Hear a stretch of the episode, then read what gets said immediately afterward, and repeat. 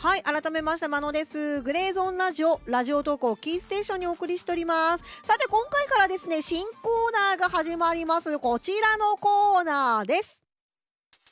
まのの続、考えるヒットということで、パロディーコーナー始まります。これは私がですね、愛してやまないミュージシャン、近田春夫さんが、週刊文春で、えー、去年の末まで考えるヒットというコラムを書かれておりました。内容としては、文春の編集者の方がランダムで流行ってる曲2枚 CD を買って近田さんのとこに持っていきます。それを初めて聞く近田さんが極力音楽理論的な話をせずに分かりやすい言葉でこれどういう音楽だったねっていうことをひたすら書いているそんなコラムだったんですが終わってしまったのであこれはチャンスだと思い私がこの番組内でまあ月に1回2回できればいいですかね。やっていこうかなっていうまあそんな感じでございます。実はね今週こっそりこれのデモンストレーションをライブ配信にて行いました。そうしたら、なぜか1980年代の音楽については喋らないんですかって言われまして、いや、80年代の音楽なんてみんな知ってんじゃん。私が語るまでもなくねって思ったんですが、まあ、確認のためね、ツイッターで投票していただいたところ、えー、圧倒的に多かったのが1980年代の音楽でした。はい。なので、えー、まあ、近田さんイズムも受け継ぎつつ、なので、ヒットソング、最近のヒットソングもご紹介一曲しつつ、80年代の音楽も一曲ですね、聞いてみてどう思うかといった、そんなコーナーにしていこうかなと思っております。まあ、説明だけじゃあれですからね、実際にやっていきましょう。えっ、ー、と、ランダムに選択するんですが、それは、えー、スマートフォンのアプリを使って抽選箱を作っておりますので、そちらから選んでいきましょうね。まず、じゃあ1980年代の曲からいきましょう。何出るかな？出た !1987 年の曲を取り上げていきます。そして、順位は何位の順位のやつでしょうか ?40 位1987年の40位の曲を今日は聴いてどんな曲かを検証していきましょう。またニッチだな今回は、まあ、信憑性あるかわかんないんですけど、オリコンチャートの40位の曲を調べていきます。杉山清隆、最後のホーリーナイト。うわ、これ知らねえわ。しかもクリスマスソングっぽいぞ。これをワンコーラス聴きながら実況していくという、まあ、そんな感じになりますので、ちょっと待ってくださいね。はい、今私の耳元でしか聞こえないように最後のホーリーナイトを聞きながら喋ってます。てか1987年って私の生まれ年じゃん。形になって間もないからこの曲は知らないわな、そりゃ。あ、てか杉山清隆さんって。あー、わかった。君は10%って歌ってる人でしょ。なんか1000%、君は1000%って曲なんだけど、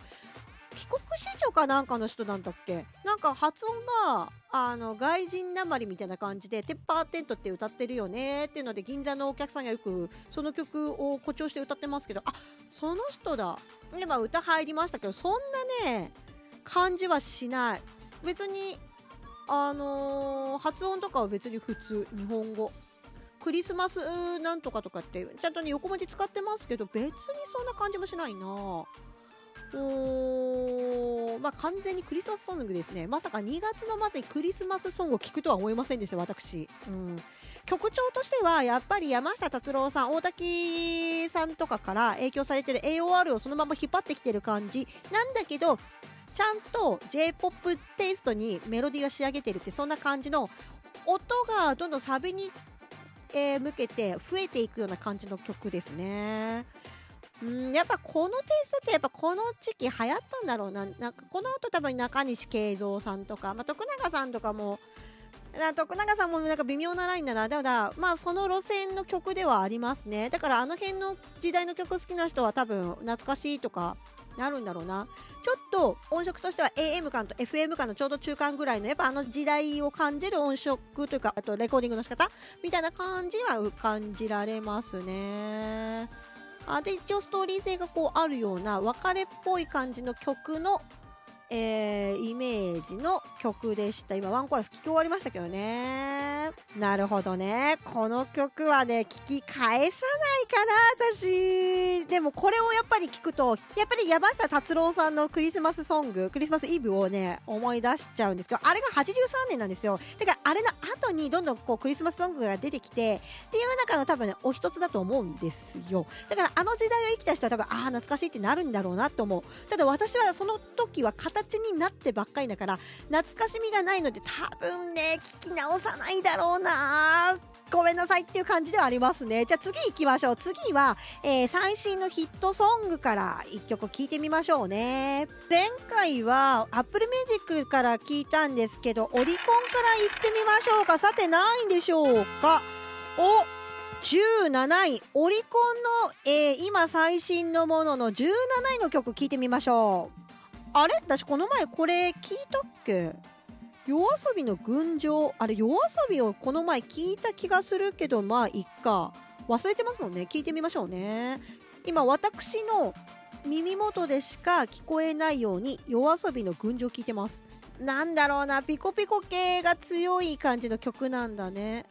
あで今急に B メロ入りましたけどあー、